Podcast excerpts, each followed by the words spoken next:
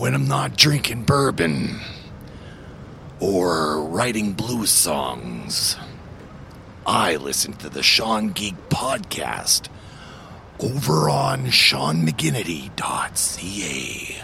And you should too. We are back for part two of this interesting conversation with Gregory Komichuk, Mr. GMB himself, the author of Automatic Age, and his current project, The Dead Work. Enjoy. We start getting into comic book shops and a whole slew of other great things.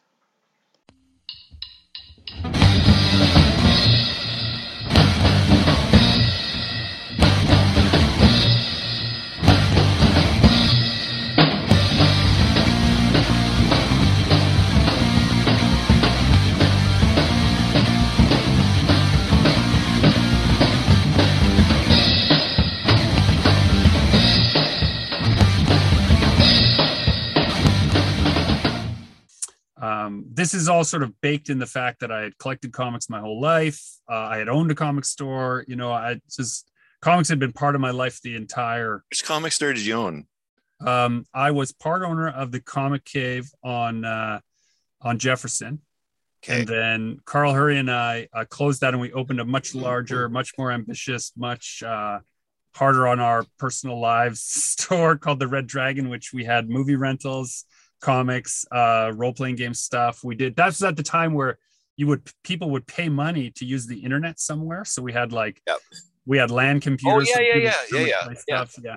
Hey, So was there a connection to Comic Cave on uh was it Comic Cave on St. Mary's? There was one on St. Mary's and there was Yeah. one on Corydon. Yeah, they were all part. Mitch Ruir had owned the, that whole franchise and uh, carved out bits of it. He smelled the end of the direct market okay. early, and I think uh, jumped out. And I, that's not telling tales out of school. He would he would corroborate this uh, with a smile on his face that like he's That was that was my comic shop actually. Yeah, mine too. Well, because I went to Glenlawn, so I was across the street. Oh, you went to Glenlawn too. Okay. Yeah. So, right, yeah. yeah so uh you know i stood in the comic cave i guess how what I, I would have been 17 years old watching my high school burn down while i played samurai showdown and looked for the next rob liefeld book you know like this was this is like my school literally for the dear listener literally burned down while i watched it it was it was uh, kind of surreal to think about What what year did that happen? I have no idea. What year would that have been? Time is sort of like irrelevant. One thing that I'm really bad at that Justin, uh, my studio mate, and my wife also, Tara, constantly make fun of me for is I never know what the day is and I never know what date anything happened. So um, if you're going to clone me or pretend to be me, the tell will be someone will ask you when something happened and you'll tell them what date it was. And then my wife will shoot you in the head because she'll know you're a lizard person. Yeah. Oh man, I used to go to Comic Cave. I'm gonna look it up though. What year did Yeah. Glenlawn burn? Sean, when when you were there, it didn't burn at your time, right? It No, was no. pri- prior to that. So I- prior to '87. Well, Greg, aren't you or like roughly? Uh, I don't know if I want to g- give people's ages. Do you even know how old? Oh no, age is fine. I was born in '76. Okay, I was born in '71, so Yeah, yeah. So Oh burn my before. God, you Yeah. both younger. Nice. No, sorry. no one's You as know, you- good as you, Todd. You'd think it'd come up right away. It looks like '93. '93. Oh wait, so it burned before you. Wait, Yeah, before the graduation, before I graduated. And so they had to rebuild part of it and then get us back into the school. So like school got canceled, the school burned down, got school got canceled for a while, which was amazing because my parents were like, well, you're not going to stay at home. I'll just drop you off at your friend's house and you guys can cause trouble throughout the neighborhoods. And so that's what we would do. Well, and then uh, they were doing the rebuild and they built this big wall around it. And we, I got in a lot of trouble because I painted a big demon on the side of the school, like w- with a like burning school, and they made us Oh, paint God. over it. Ugh, And uh man, I haven't thought about this in a long time either. Wow. it's is awesome. Yeah. So is that with like with a spray spray can? Oh gosh, no. Uh we were just uh it was like refugees from the art class, right? So we just took whatever art supplies hadn't burned, I guess, and uh were uh because they put one of those big like plywood safety fences, Yeah, yeah. right? Right, And then right. they encouraged the community to come and kind of make it beautiful. I and the students that to now. come Yeah, and do that. I remember that now. and I thought a big demonic lion with bat wings and flames around was cool, That is right? cool. Like, come on, that was gonna be awesome. No, that was not appreciated, as I recall. Yeah. Too soon. Man. Wow. So we went to the same school. We went to the same comic shop. Yeah, but like, okay, so you Are we are, related or something? yeah, no, not Get a little Irish in your background, maybe? I don't know. So what year that you would have been? I, what year did you graduate? Then? I graduated, I guess it was 18, wait, 89. Yeah, 89. Probably nine. Yeah. yeah, okay. So you know, we uh we tread the same halls, but we didn't have any overlap. Yeah, there wouldn't have been overlap, I don't Yeah. think. Yeah. That's I used you, the reason I used to go to that comic shop, and I don't know if you know this or not, but the guy that one of the one of the guys that worked behind the counter was Doug. yeah. Doug McLean, right? I don't know if you know who remember who that is. Is that the guy who drew the Rooster comic? I don't know if he drew comics. I know he's he was a huge co- comic nerd for sure, but he was a musician. He was in a band called the Bonaducci's. Oh yeah, okay, I know who you're talking about. Yeah, yeah. So Yeah, I was like in awe because I had a band at the time. Oh, Doug, he and I worked at Value Village together. I think No at one point. Yeah, we both slung vintage for a while. No way. That's Yeah. cool. Yeah. Now that you mention that, Doug's a, he's a, he's a great songwriter. I've I've got all his stuff on uh, on CD. Like that's some Winnipeg magic. That's going like that's a deep cut into my oh yeah, like, man. teenage angst years. Yeah. Bell bottoms, wild hair, and Raven. Oh shit. yeah, Wild Hair. Oh yeah, I definitely had that. well, you know, it's yeah. Oh man, yeah. So what was your what was your typical Friday night or Saturday night back then? back then. Yes. Oh man, I'm trying to think. Like, do I give the full, honest answer and incriminate myself, or do I give the like, you can kind of you know, they make yourself seem like a sophisticated writer of words and pictures that you are this day? Um, I can tell you that one day we, one day I may have been present. Maybe I shouldn't say we. There was a time when some people who shall remain nameless may or may not have found two flagpoles, sawed them down, and jousted with two borrowed cars Oh my gosh. up and down St. Mary's Road. That may or may not have happened, and I won't speak to uh, any of the legal ramifications that may still be available. But I will say that um, no comment, Your Honor. obviously before the red light uh, red light cameras were installed. No red light cameras then. No red light Is it- cameras. then. The guy's you know, looking at was- it going, "What the?" you know my wife would say that i'm a you know i was a high functioning nerd i had two my two uh closest friends at the time at that time were uh well my three closest friends at that time were uh three girls that everyone that i went to high school with was convinced that i must be sleeping with one of them because why else would i hang out with all these girls all the time but the truth was they were the only ones that if i wanted to stop at the comic store and then read comics on the way somewhere they'd be like they would let me be to do that. So we'd be on our way to a party and I'd be reading the newest issue of like what was it then like Wildcats probably oh yeah, sure. right this is and uh, being like wow Jim Lee he sure can hatch the shit out of some like belts right uh belts. like man grifter's mask is so cool you know like this is just what you and then we would go to the party and we'd have a good time or whatever. And um at the same time i would so i'd party all night with the with these three friends and then they would drop me off at my friend's house to play d&d all saturday morning. Yeah. you know so it was uh it was a pretty interesting time upon reflection.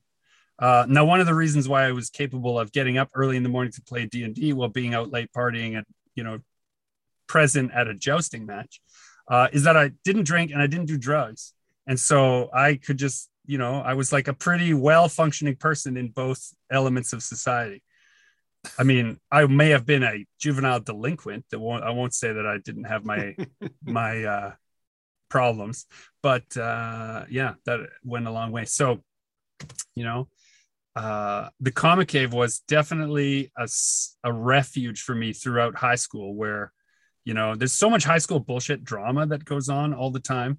Yep. Uh, and the idea that I would walk across the street to a to a building where none of those dramatic people would dare set in foot in because it's a comic store, and I could meet my friends there, and we'd play Samurai Showdown against each other, and we'd buy, you know, like I said, that was when Rob Liefeld was breaking, and I couldn't quite grasp it. I didn't quite like it, but my buddy Gary was like a huge Liefeld mark, and I kept trying to convince him that this other guy, this McFarlane guy, is way better. You should Oh, read yeah. McFarlane. Yeah. And then at one point we traded Hulks and Spider-Mans and Erik Larsen also figured prominently in our trades at that point. And nobody though, even at that time, would appreciate my love of Rom. Even the comic store owner. Rom the But I'd be Knight. like, yeah, Rom, greatest of the space knights. I'd be digging for Oh. old Rom pulls. Oh, and yeah. I'm pretty sure that was Mitch at that time. He would just make fun of me. And I'm like, you don't know. You don't know what's good. Get out of here. I still have my ROMs. I, uh, my comic collection is on the other side of this wall. Like on the other side, I get all my long boxes in there. I Yeah, get- yeah. definitely have some ROM in there for sure. Oh, I like nothing ROM. better. I think ROM now. Bill Mantlo, shit, that Oh, guy could write. What a tragic end to that guy. But uh, I mean, he's still around, but he's not mentally present. yeah, So, sad. I, I think that's due for an MCU update, but I think that'd be tied up in rights. I think Hasbro owns the rights, or maybe Acclaim. I'm not sure who has the ROM rights, but uh, you mean IDW did that run, but I just couldn't handle it. They changed.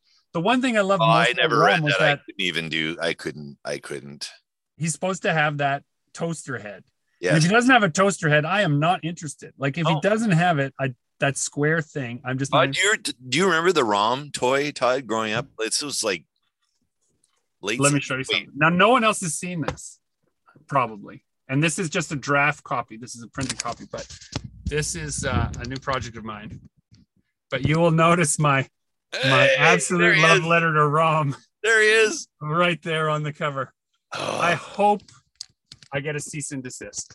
It's it's far enough away, and there's nothing even remotely Rom like it on the inside. But I just that's how much I love Rom. I was like, I'm putting him on the cover of this book. Hell yeah. Essentially, I, I could see a James Gunn. my Rom parody yes, for the lawyers who are listening. there you go. Yes, I could see uh James Gunn pulling uh, a ROM in uh, Guardians Three. Oh, I could see it. You know, I would actually hate him if he did. Would you? Yeah, it would be envy. It would just be Oh, it'd be envy. Yeah. my envy would weaponize into just a ray that would leap from my heart and strike him dead wherever he stood. So he best not. So I, I've got a I've got a sad story to share with you. Well, not not sad, but um, so the the comic you were referring to earlier that that I had put out forever ago. Uh, yeah, yeah. What was that called? It was called Simca. Simca. Simca. Yeah. Yeah. So I- Yellow and blue color scheme, right? Like. Yeah, I there remember. was greens and greens and reds were the um, the the the colors of the two types of magics. Um, but anyway, I I don't know if you know, but um, there was 36 issues. But I didn't know that. You made 36 issues. Well, hang on, hang on. There was 36 issues written, and I had Oh. I I had started writing them, and then I started drawing them. So I actually drew two issues of my own, which I I don't know where those drawings went, but I actually drew it myself because I'm like I'm not gonna find I'm not gonna find anybody to draw this, and I went through I think three artists before I found Jenna, and Jenna's a famous movie maker now. Like she's crazy, um, crazy involved in the movie scene, and she's doing that as a career now. Um, and we were also in the same Star Wars movie together. That's how we met in the but- trenches. That's how everyone the meets. trenches. Yeah. So anyway, so I was hired by an on an online magazine to release Simca, but they wanted it in they wanted it in script form. We want this. We want to try something different. We want to touch on superhero stuff, and we understand you've written a superhero spec or whatever, but we want to see it in comic script form. So I released 36 issues with them. It was a monthly run. Uh, Like just the scripts, but not just, drawn. just just the scripts. Interesting. And every issue was anywhere from 20 to 25 pages. I had 20 days to write each script. that that was my timeline and then the first like two three months went through with with my editor was like the first issue was 14 edits. Back and forth send it back. We need you to fix this. We need you to fix this. This was how i learned how to write. Fix this. This isn't good. Write is human, to edit is divine. and then this the second the second issue or issue if you want to call it that the second this set of words that i that i put out it was like 10 edits. And then it got better after a while but i released uh i released over 36 months 36 issues never missed a deadline and actually got to tell the story from beginning to end. And uh worked with two editors while i was on there and well the sad story is they've taken the web magazine down in the last i don't know last year or whatever. So there's no online perusal Sure. of those scripts which But you have those scripts. oh no you? no i have them all i didn't lose anything no but now i'm like okay now what do i do i think i want to do something with them but Draw I, it yourself, man. I don't draw anymore i just write i've i've written like like I'm, I'm not a guy that writes stuff and just puts it out in the world. Like I write and I write and I write, and then I'm like, hmm, this is good. So like the one I'm working on now is like I want to put this out in the world because it's commercial enough. But I've I've written eight novels. Whoa, whoa, whoa. I'm going to jump all over you. Commercial enough is your reason? Well, hmm. Back me up here, silent partner. Commercial is not the reason you want to share it, is the the first the first book that I tried to get published was dark as f. okay. It was really dark. Um, and I tried to pitch it over and over. You know, I, I actually had somebody uh, drop it off at at uh, a publisher. I can't remember which one it was now in in Seattle, and I was like, back then there was no internet like it is now. Like this was Oh, I pre-internet, so I was trying to. I would get Remember sending paper copies of things? That's what I did, man. to freaking publishers and agents? Yeah. What a world we're in now. Anyone who complains about, oh, I don't want to send it out and get a rejection, I'm like, you'll get a rejection right away. Yeah, Shut yeah, up. Yeah, yeah. So I did that for the first three books that I wrote. I just pushed, pushed. They were always dark. They were they're edgy. Um, they weren't pretty. They weren't comic books. They were, uh, I don't even like. They're What the business would call grim dark these days. yeah, I guess. So I, I was doing that, and after a while, I'm like, you know what? Fuck you all. I was like, you know what? I'm I'm not writing for you anyway. I'm writing for me. So I just kept writing my books on my own for me. Eh, You know, and a few people would read them and stuff like that, and that was good. So the one that I wrote pre the kids being born, like I I, I showed the premise to my wife, and she's like, "This is good." I'm like, compared to what? she said she, she read one of the old ones and she's like this is really well written but you will never sell this is what is what she said. It's too dark. It's too hard to read. Like it's it's an emotional emotional read and everything else. It's just too much. So but she saw this and she's like wow. Like she says you've become a good writer i'm not saying those other books weren't good okay, so who else has seen it at this point? Is my big question. um i got about seven beta readers Seven beta readers. that, Now, have, that have read it are they uh, peers or friends?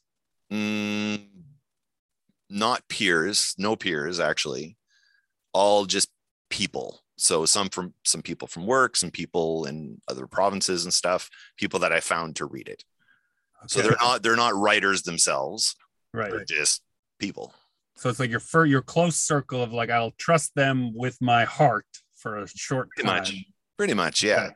So I would I strongly encourage you to find some peers to read it, or at least read excerpts from it, a chapter or two at a time, and find some mentors to read it. And that's how you'll know if it's good.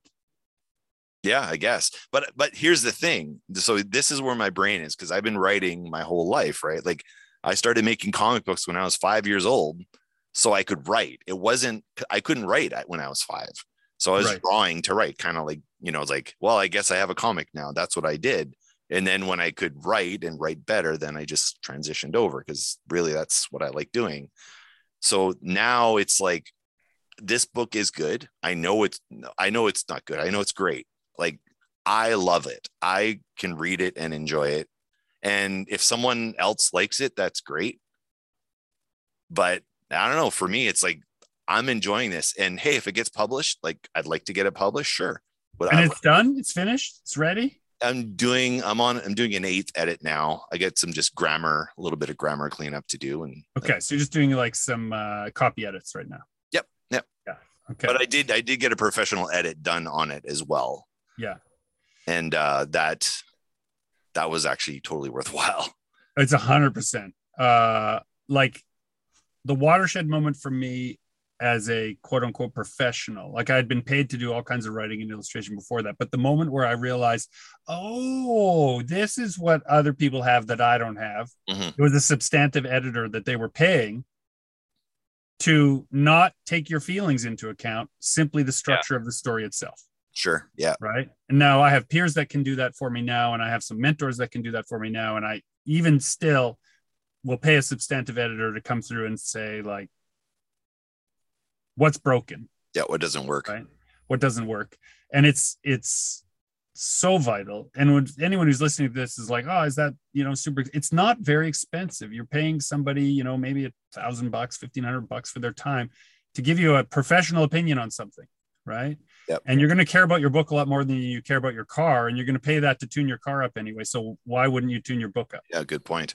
right um, you want to get it running smoothly and then the other thing too is remembering like the thing for me another big one for me at least for um, my own process not necessarily the output but my process was when i realized that no book is finished ever that someone always has an opinion on what could be changed, what could be done, and it's just how much energy I want to put into it at that point.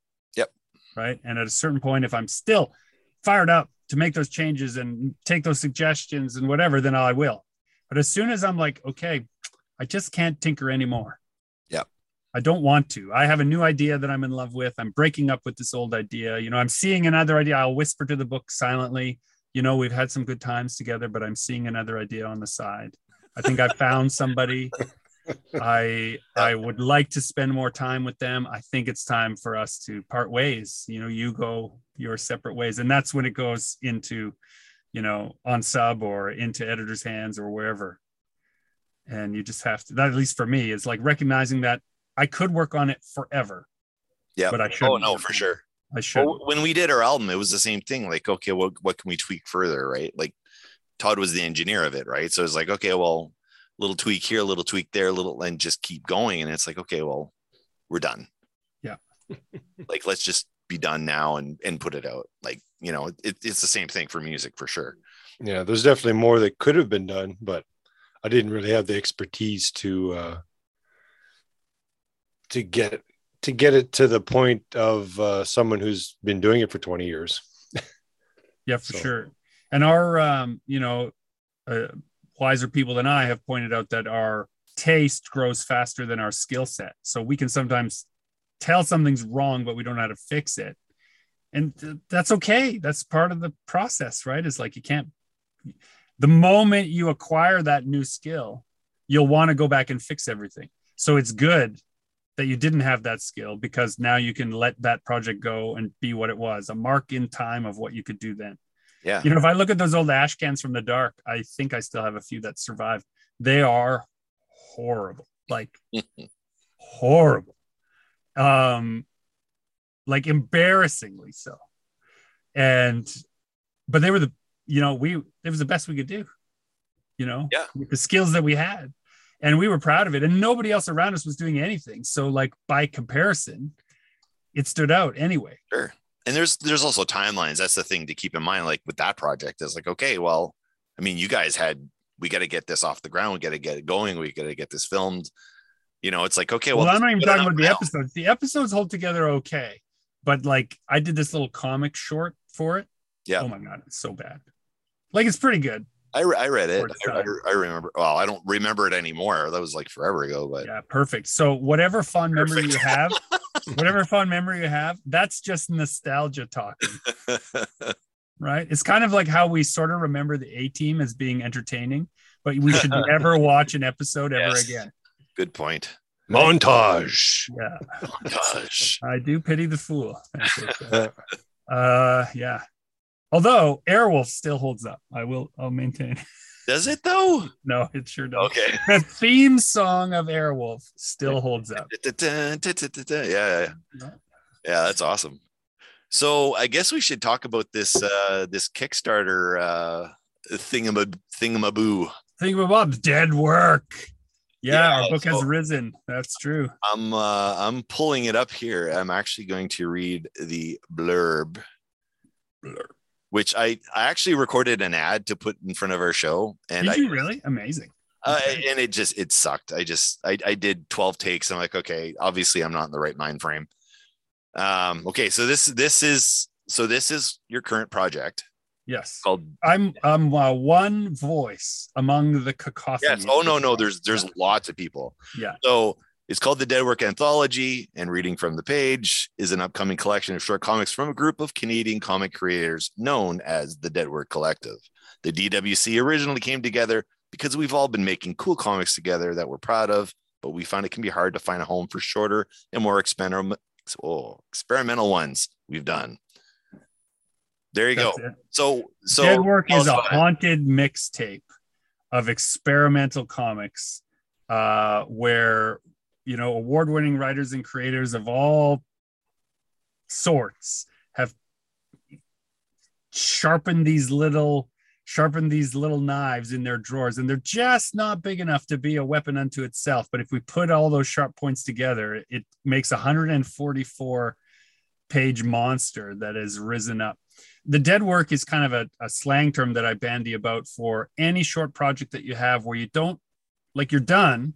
It's five or six pages. Maybe it was part of a pitch. Maybe it was just figuring out an art style. Maybe it was like, oh, you know, like in my case, it was like, can I set a parameter for a certain kind of storytelling and what can I tell given those constraints? And then you push yourself the whole group of us, the collective, had sort of been talking to each other about how we all had these little experimental stories. And it's too bad that you can't send those to places to be published, that there's no place anymore that publishes stuff like that. You know, magazine world is sort of dead now. So there's no place for that stuff to live. Um, and then we're, you know, didn't take us long to say, like, well, if we all have them and we put them all in the same book, then we could publish that thing and it'll have real value to a reader as a sampler of science fiction, fantasy, horror, uh, some dark comedy, some pretty R-rated extravaganzas in there. Like I'm looking Um, at I would say names are on this 15 plus. This is this is nuts. Like how many how many people is this now? There's eight of us, but there is uh, like 15, 16 stories and some writers are the art some writers for some people are the artists for others and Right, yeah, some of the letterers are the there's if you made a venn diagram there'd be a weird sweet spot where we almost all overlap on each other's stories in some capacity and it's uh you know it was just comics is uh, in a way kind of incestuous in that if you find a group of people you kind of get into bed with each other metaphorically speaking on your projects whenever you can if someone's a pretty good letterer and then they become a great letterer you don't want to let them go Sure. Yeah. right and if somebody is a good writer and you have fun working with them even if you write your own stuff like in my case working with jonathan i wouldn't want to let him go like she wolf is the story it is because he wrote that and not me i illustrated it and i changed the beats and some of the structure but it was really a push pull uh scenario that made that story work and then i wrote and illustrated some of my own i did some writing on one of justin curry's uh stories and uh, Zack Snyder did some of his own, and he's collaborated with uh, Lyndon, and you know, it's just, it's just like a wild exchange of creative powers. This Kickstarter's got like lots of like sneak peeks of everything, which is good. It's a good. Yeah, we're really pumped. We've got, uh, I don't know, like 25 days left, or 23 days, or I forget how many days left. Uh, but we're about halfway there, uh, and really hoping to cross that finish line because we really just want to get these comics that we love into the hands of people who love comics. I like comics. Yeah. So, uh, you know, thanks for having us on to talk about it a little bit. I did Um, doing a little promo. Oh, a little bit of promotion through my uh through my my interwebs.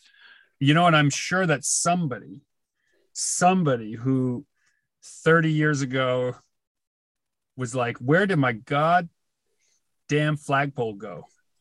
was just about to back the Kickstarter and has listened to this podcast now and is, you know, uh, click no, click cancel as a result. So maybe I've been too forthcoming. But um, so y- y- your goal is uh, it says here, wait, so twelve thousand is the goal. Trying to raise Yeah. twelve thousand. You're currently at Yeah. fifty three sixty seven. Yeah, we're just trying to raise the print cost Yeah. uh, so that we can get the book uh, out to people. So basically, if people pre-order it, it pays for the print run, and then they can have the books. Yep. If we go beyond that, then we're going to divide that among the collective as a page rate. Um, we also have some plans to send it to rural schools and uh, rural libraries and a few other places that Oh, cool. you know have a hard time getting comics and and cool stuff like that um and one of the things that we added just recently because the world is you know on fire and shipping is a nightmare we added a digital bundle so you can get 450 pages of comics for i think it's like $20 as a Twenty bucks. Yeah. digital add-on on the on the Kickstarter. So um, if someone is worried about whether their book will arrive, it's already finished, so that's easy. We've already booked our press time at uh, Friesen's Printing, so that's good.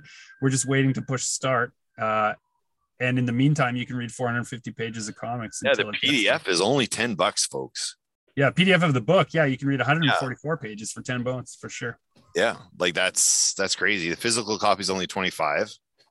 So it- this looks like is that is that meant to be? Oh no, hang on. Physical copy. Yeah, it's 25, and then oh, there's a oh, oh signed you're one. throwing- Oh, and you're also throwing the PDF in with the physical, which, That's which right. is cool. Because that way you could keep it aside and keep it pristine and just read the PDF. You know what? But don't. I did I mention I owned a comic store? Speculators, if you're listening to me, don't do it. Just Yeah, just it doesn't work. Just read it. Books are for reading. Mm-hmm. I agree. it. Yeah, I, you know what? Stop I, I, slabbing them. I've never bought a comic and just put it away.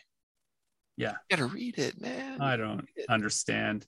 And it's not as you know, as a person who bought other people's collect, it's it's not worth what you think it is. If you have original art, mind you, you have original pages from an artist, those always appreciate in value. Those are a good investment. If you're a speculator trying to get into comics, stop buying number one issues of things, stop buying key issues of things, Mhm. track down original pages of those things, Yeah, yeah. and Like, you uh, will. The You uh will- the the first printing of uh, Simca, I think, is going for about uh, forty thousand online right now. See, So, there you go. That's there how you you go, making bank. making bank. I wish. Uh, no, I don't know. I, I I'm in it. I'm in it for the comics. Um, th- this is cool. So I'm going to be sharing this in the episode, but I'm also just going to be periodically just sending it out to the interwebs, as I say. And uh, like this, this is good stuff. And the and the thing is, even if you don't like this guy here, Mr. Gregory, Yeah. If you're Even if- missing a flagpole, it was 30 years ago. Coming some flag. even if you don't like his stuff, it doesn't matter. Like there's so there's so many different stories in here. There's different artists, different writers. Um, if you're a fan of Gregory's stuff, then like how can you not buy this? Yeah, there's three stories you won't get any other way. Actually, Yeah. four. Four stories from me that That's you won't get any that's yeah, way. that's the thing. Like this stuff hasn't been published, and like all of it, none of it's been published Yeah, anywhere this is all- This is yeah. all. So this for- is limited edition, and And for many of us, it's it's us kind of doing the kind of raw comics we wish we could do.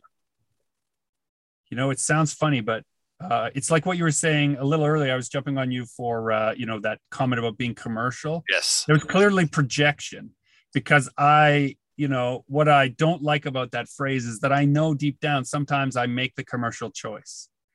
And with dead work, a lot of these things are not the commercial choice. They're like the weirdest stuff that we most want to make. And so we made it. There was no publisher involved, there was no page rate involved. It was just the pure love of making comics that made us make this shit. And now we have it. So what are we going to do with it? Right. Yeah. So Yeah. you can have it too if you want. yeah, this is great. Like I, I don't know. I, I, what are you doing in comics land these days? Um, I'm just working on I'm just working on the book. Like the last so when when Simca happened, I, I tried to get more more art because my art is not it, it's lot like I've lost a lot of steam. Like I stopped drawing comics probably around 15 and then I took it up again at 21 and just started drawing pages again. And then I just I'm like I'm I'm drawing just to get the comic there but it's all about the writing for me. It's it's always been about the writing. So I just wanted to find an artist and I just went through a bunch bunch of artists but I did the Simca thing. I managed to do you know get I actually have 75% of the second issue that no one's ever seen. I do have that and I do want to put that up somewhere at some point.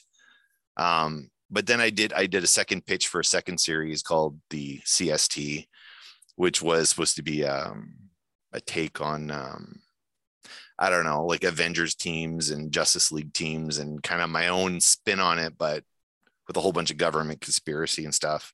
As long as you're doing 90 shadows or like Wildcats, the covert action team. Yes, there you go. Right. But this um it was gonna have a lot like everything I write has a little bit of social commentary on it. So this had a, a big social commentary. And I and I did about 10 issues of it. I've got the whole thing plotted out for the whole I figured that that one was going to be a bit of a longer run. That was probably like a 50 issue run. Well, I've got that all plotted out. I think that sounds crazy. How do you plot 50 issues without an artist attached? To me, I know it's crazy, right? That sounds nuts. That's why I had a hard time when an artist came in. Like when Jenna came in, she just started reimagining because my scripts are very Alan Moore. The character is in the left side of the panel. He is standing face forward. Like I, I, I have a lot of description in it. Yeah, see, I can't. Yeah, no, Yeah. there's no way I can't do it. No, no. But when I worked with her, it was like, oh, okay. So when you actually collaborate with somebody, you can actually have fun. Yeah, it's just so much fun to collaborate. I'm working with somebody right now on a. Uh, we're just at the first, actually the. I will not say who it is because we have made no announcements, and both of our agents would be upset if I even suggested that the book was real at this point. What it is is just us having fun, and so we meet on Zoom, and uh, I use this top-down camera setup, and I just draw, I just doodle shitty drawings of the stuff we're talking about, and we try to lay out all the pages like 15 20 seconds at a time like oh and then they do this and then they come over here and co- almost like a storyboard it's comics but at the pace we're going it's kind of more like storyboarding where Sure. i'm not worrying about the layout of the page i'm just trying to get an idea into a rectangle and then i'll figure out how we're going to make it into a page later Right. and it's the most fun that you can Storyboarding have. together. Yeah, that would be a lot of fun. Right? And we're just talking through the characters and we just sort of picked a theme and we're just pointing at the theme and finding our way. And you know after about two and a half hours in our last session we just had the entire sort of 120 page arc figured out now you Uh, just have to finish drawing it. Actually, draw right. it. Draw it. and now yeah now it's about picking scenes it's about going through and saying okay what are the scenes that are actually important and rearranging those and i do it all on uh, these little five by seven cards which are actually just i just take the paper cutter at the studio and all the prints i have that are uh, either old stock or damaged stock or like tired stock i just flip them over because they're blank on the other side and i cut them into quarters Nice. so on the bones of my dead artwork, I craft uh, new stories. And so we've been uh, just smashing stuff out on these cards. And what's great about that system is you can rearrange the scenes as themes and beats of a story start to materialize. yeah, yeah. Right. So if somebody, if the writer says, you know, oh, we're not losing this line, under no circumstances is this line going away how can we recontextualize the entire story to save this darling? Which is different from writing prose where you just cut the line that doesn't work. Yeah, yeah. right? Um, when you're at that breakdown stage or at least how i work when i'm at that breakdown stage if the writer has a darling we pack everything to save it instead of throw it out. And i find it makes for a much more interesting story because rather than do the prose trick of just cut it. It doesn't fit. We just rearrange the images until that line is the surprise or is the power moment or is the heart you know? The darling becomes like what we're aiming for instead of what we're cutting. Oh man, now now I'm uh, now I'm missing this here. right. I'm, I'm, I'm missing I'm missing the comment. And that I guess that was the thing as I was trying to find a partner to work with because once I realized how the process can work. Because I, I guess I'm a bit of a control freak over my work, but when I worked with Jenna, I was like, oh, like I can let go and I can let her like this. This is kind of what I want. Can you give life to it instead of telling her exactly what to draw? And it was like amazing. Yeah. Like, well, and I that's want to do that more, but yeah, the control freak part of me is I think where automatic age comes in, right? Where I'm writing prose and I'm, you know, it's my way or it's no other way. And in fact, I don't even let the pictures get in the way. I um uh you know, well, you know it because you're a prose writer too. The story becomes denser because you're not showing some things yes, yes, right? And, and you're able to move through emotion, through tone, through ideas, uh, paragraph at a time, and really layer it and pack it in tight. So in a page of prose, if you had to unpack that as comics, that might be 15 pages. Right. You can just get to it in prose, and that that's something I really like about it. Automatic age, though, what I did do was I inserted about 30 illustrations in each volume, which are not um, spot illustrations, which in you know publishing that means like a picture added after. Yep. They are actually that page of the story. Yes. So if you skip the illustration, if you just glance at it, you know, tertiarily, you miss a key, you miss some key features of what they're talking about on the next page. You know, there's a moment in automatic age where it's like, how is the autovolt tracking them? How does it know where they are? And there's a tiny little clue in one of the pages that shows the autovolt spot the clue, what it is that he's following and what he's been following the whole time. Right. And it's only in the picture, it's not in the words. And I don't address it in the prose, I don't address it in the text. Those two things are not separate, they are combined in there, which is, uh, you know, that is unique. That's not that's not typical at all. yeah, not typical. And so, you know, maybe that's me trying to be anti commercial. Maybe a bit. I don't know. Right. Maybe a That's all little. right. Hard to know. All right. So where can we find you, sir? Where do we where do we find you? I'll I'll link I'll link to the uh the Kickstarter, which is Kickstarter projects. Yeah, the easiest way to find the Kickstarter is deadwork.ca. The Oh, smartest is. thing, Oh, okay, cool. Okay. Yeah, the uh, smartest thing the collective did was buy the URL right away so that it's just easy to point people at the Kickstarter without having to remember long stuff. So deadwork.ca will take you right there. Uh, links to all of our socials are more or less uh, through Kickstarter. You can find there, but my name is a mouthful. G M B C H O M I C H U K.